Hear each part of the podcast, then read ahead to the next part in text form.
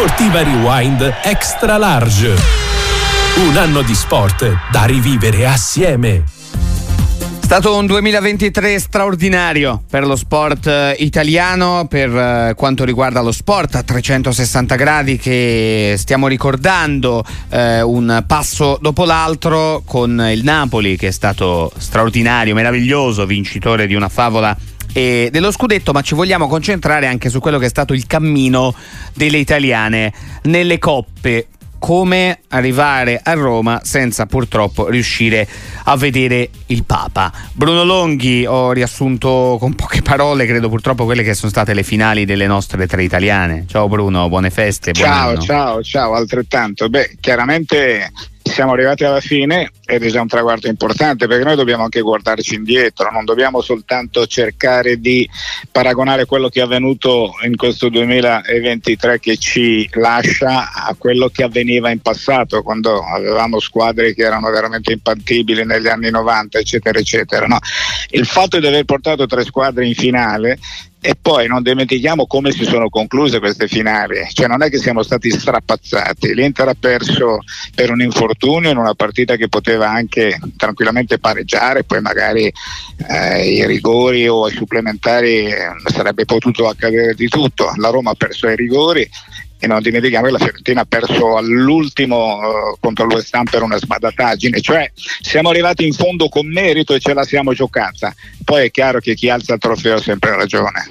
Decisamente, purtroppo, purtroppo eh, è così. Ecco, analizzandole vogliamo dare una rapida fotografia di tutte queste eh, tre coppe. La Fiorentina, parto dalla Conference League, è la coppa sicuramente forse meno complicata, però non è detto perché comunque in finale c'era eh, il West Ham, squadra difficile da affrontare, l'ho visto eh, la squadra di Vincenzo Italiano. Cosa le è mancato a tuo avviso in quella, in quella partita, Bruno? Secondo me è venuto fuori eh, quella... Mh, mm, soprattutto quella no, eh, guarda, debolezza mi sembra assurdo no, usare questo termine, c'è quella mancanza di determinazione e di attenzione nella fase difensiva, perché insomma l'ultimo gol, quello decisivo, eh, è addossabile, se non sbaglio, a Igor. Adesso vado un po' con la memoria, che mi pare che eh, insomma avesse sbagliato qualcosa. Sì, sì, al centrale difensivo, sì, sì. Nel centrale difensivo.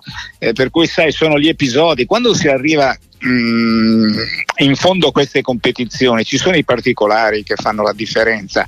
Eh, io mh, mm, ricordo di un calciatore che mi disse, adesso non sto qua a fare le citazioni, noi abbiamo vinto il campionato per le rimesse laterali, mi disse, perché ah. erano bravissimi a sfruttare le rimesse laterali. Per cui capisci che gli episodi sono sempre decisivi, soprattutto quando la partita è una partita che, che risolve tutto nel giro di 90-120 minuti. Insomma, Mourinho parlando della, della, della, della, Champions in passato ebbe a dire è la competizione sì delle squadre forti ma anche degli episodi no? il calendario può essere determinante una partita in cui colpisci il palo e la palla invece che entrare vada fuori dall'altra parte eh, arrivi a giocarti una partita senza eh, magari la squadra titolare o con il giocatore più importante che non c'è come è accaduto per esempio al Napoli eh, nella partita di quarto di finale con il Milan. Cioè sono mh, mm, tante piccole concause che però possono diventare delle cause decisive. Eh, Bruno Longhi ci sta aiutando a raccontare questo 2023 nell'ottica delle coppe, delle coppe europee che sono state per, per le. La Roma ha perso i rigori e poi quante polemiche dopo quella finale con, con il Siviglia. Quello è stato veramente forse Murigno all'ennesima potenza come non ricordavamo da tempo? Guarda, eh, no, cioè vorrei magari evitare di intervenire su questo argomento, ma no, perché ce ne ha fatti vedere talmente tante Mourinho da quando è arrivato alla Roma, no?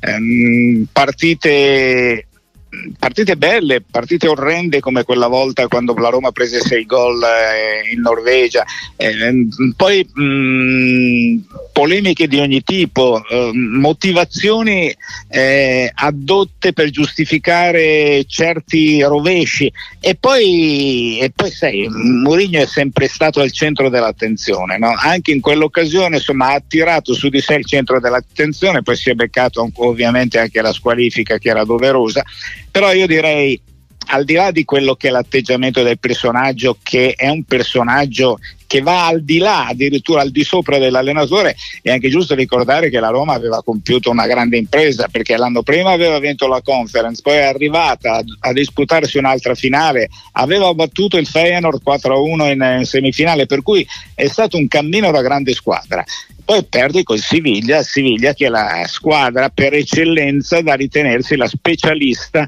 di questa competizione e perdi per un rigore alla fine, no? perché si è andati ai rigori, cioè, mh, mm, al di là, ripeto, di quelle che sono state le polemiche, il contorno, il contorno a questo piatto forte però la Roma chiaramente va elogiata per quanto ha fatto. Eh, così come parlando poi di Champions gli elogi li possiamo estendere non solo all'Inter ma anche al Milan ma anche al Napoli ecco.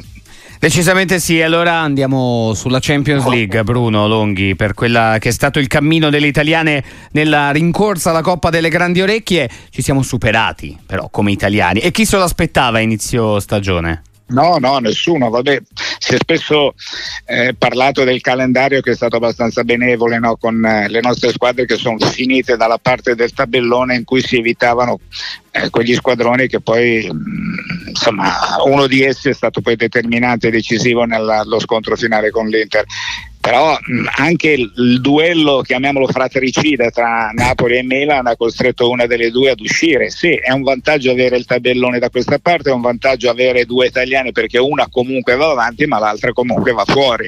E per cui il calendario, chiamiamolo favorevole, però belle partite, mh, squadre che si sono date battaglia. Eh, Milan-Napoli, come dicevo prima, è stata condizionata no? nella partita d'andata dall'assenza di Osimen, eh, condizionata per il Napoli che era un Napoli che viaggiava veramente a mille.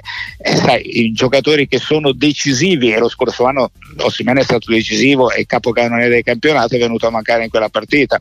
L'Inter ha avuto invece una marcia è sicuramente più intelligente, ha saputo speculare su certe partite, ha saputo, secondo me, il, eh, il passaggio da squadra che ambiva ad andare solo avanti a squadra che poteva pensare alla finale è avvenuto nella partita di Lisbona quando vinse 2-0, vinse abbastanza agevolmente contro una squadra che lo scorso anno aveva incantato. E anche prima di quella partita stava viaggiando per cui insomma anche il Milan è arrivato in semifinale, poi con l'Inter ha perso, sembra quasi ormai scontato dire che il Milan perda con l'Inter perché ha perso 5 partite su 5 in questo 2023, però il cammino del Milan è stato un cammino sicuramente importante, è arrivato fino a giocarsela con l'Inter, poi è andato fuori, poi per quanto riguarda la sfida Inter eh, Manchester City, insomma abbiamo visto che la partita è stata molto in equilibrio, quando eh, è diventata non più una partita in equilibrio, ma c'è stato lo squilibrio decretato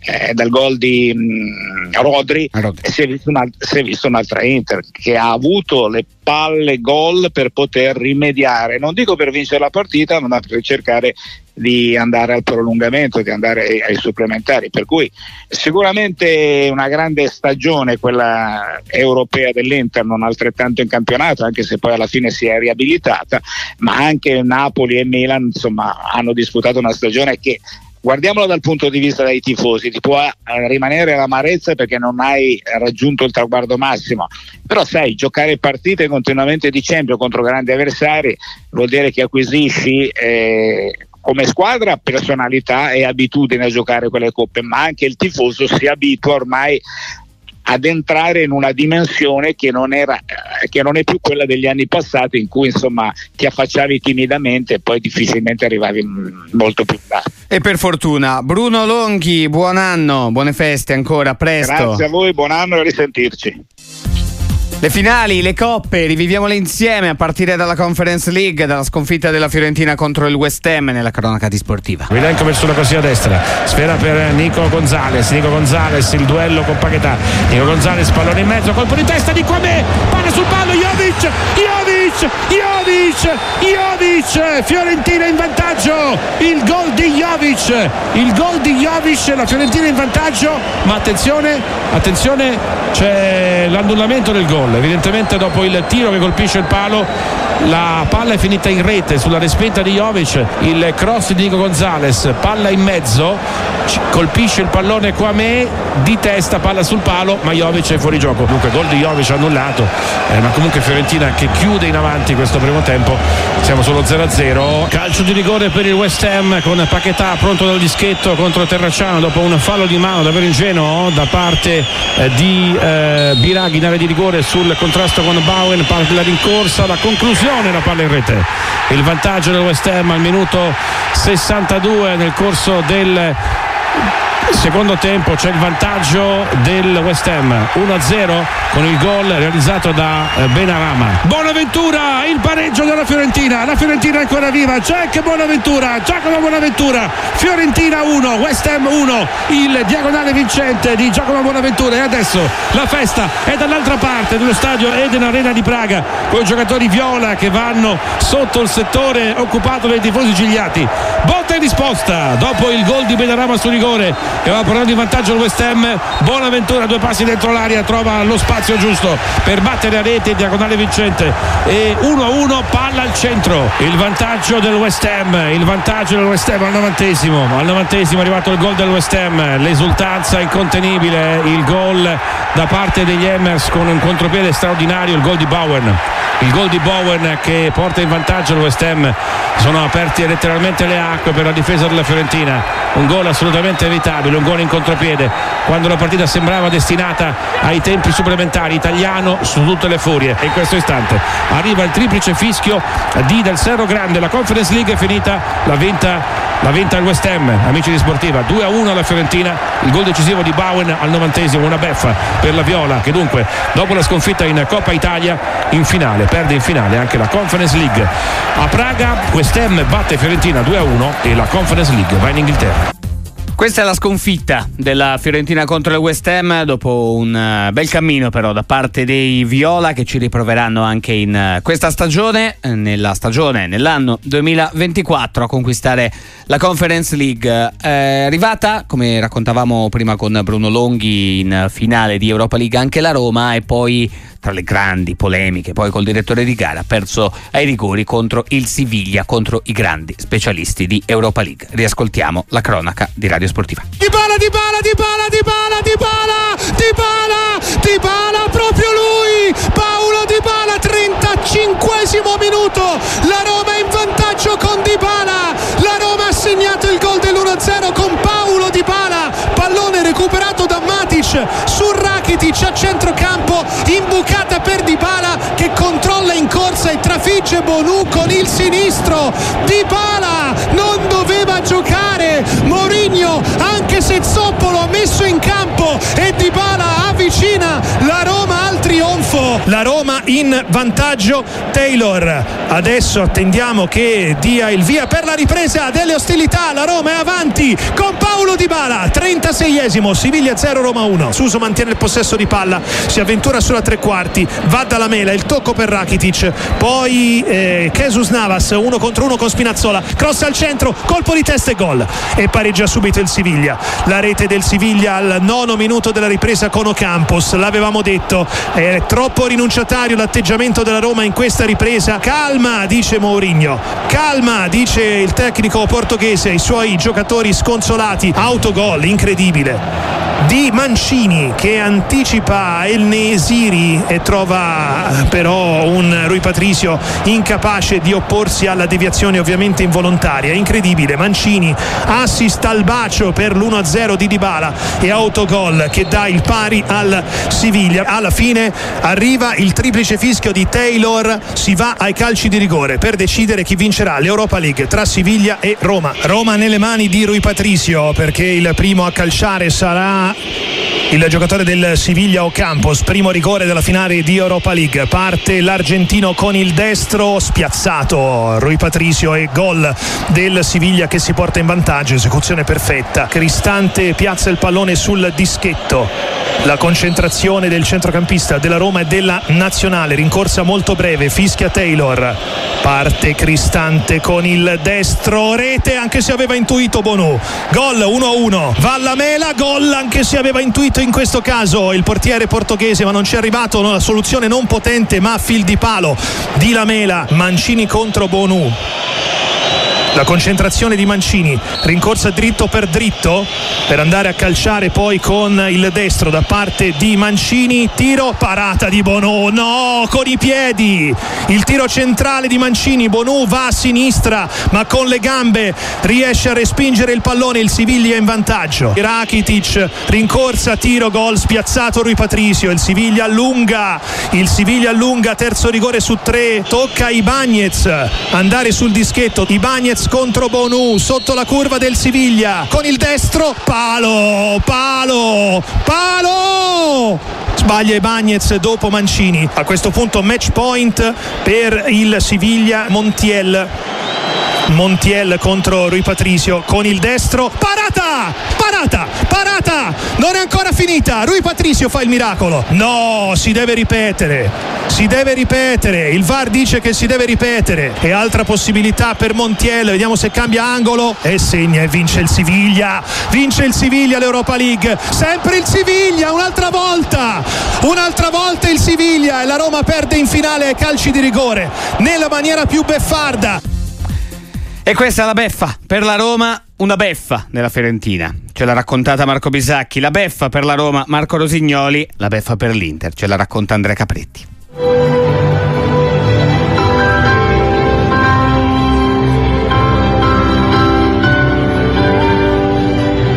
palla per Achi che punta la rete di rigore a Canci filtrante per Bernardo Silva. Attenzione al tocco all'indietro Diti che reclama un calcio di rigore poi Rodri che segna. Arriva Rodri dal limite dell'area segnare per il Manchester City. Rodri sulla prima vera azione in stile Manchester City con la palla trovare il varco tra le linee difensive dell'Inter. Bernardo Silva che arriva sul fondo e che va con eh, il retropassaggio all'altezza del dischetto del rigore. Siti che rumoreggiava per un tocco di mano reclamando il rigore ma in realtà già il rimpallo aveva permesso al City di restare in possesso palla. Motivo per cui la sfera viene addomesticata al limite dell'area per Rodri che arriva di gran carriera e apre l'interno destro quasi un rigore in movimento Lautaro la fa impennare Cialanoglu Dumfries per Lukaku dischetto del rigore attenzione a Di Marco di testa traversa vai Di Marco ancora e Lukaku che in maniera involontaria si oppone al tentativo del compagno di squadra e non c'è più tempo ancora Ederson è lui l'uomo che consegna la Champions League 2023 al Manchester City. Che stasera entra nel club delle squadre che per la prima volta nella loro storia porteranno alto nel cielo di questa competizione il proprio nome e la coppa dalle grandi orecchie. Ecco la coppa delle mani di Sky Gundogan che raggiunge i compagni, il numero 8 il capitano sotto la scritta vincitori in mezzo alla formazione del Manchester City è pronto con un intero stadio a fargli la ola ad alzare al cielo di Istanbul in Turchia la prima Coppa dei Campioni della storia del Manchester City della storia di questa squadra che è una pioggia di coniandoli dorati ad avvolgere Holland e compagni che adesso si tuffano nell'abbraccio di Guardiola di tutti i componenti dello staff tecnico del Manchester City